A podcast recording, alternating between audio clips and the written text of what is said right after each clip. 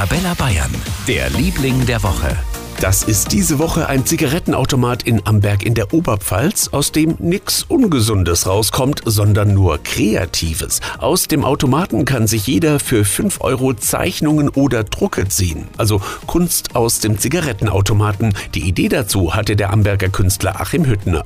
Ich habe so einen Kunstkasten das erste Mal vor ein paar Jahren in Potsdam gesehen und mich hat äh, das sehr begeistert und gehe äh, mit dieser Idee seit Jahren schwanger und jetzt ist es halt äh, umgesetzt worden. Zu jedem Kunstwerk gibt es auch noch sowas wie einen Beipackzettel. Dort stehen Informationen zum Künstler. Die Einnahmen werden für einen guten Zweck gespendet. Ja, und das kommt bei den Ambergern an. Achim Hüttner muss den Automaten ständig wieder auffüllen. Also tolle Idee aus der Oberpfalz und auf jeden Fall gesünder als Zigaretten.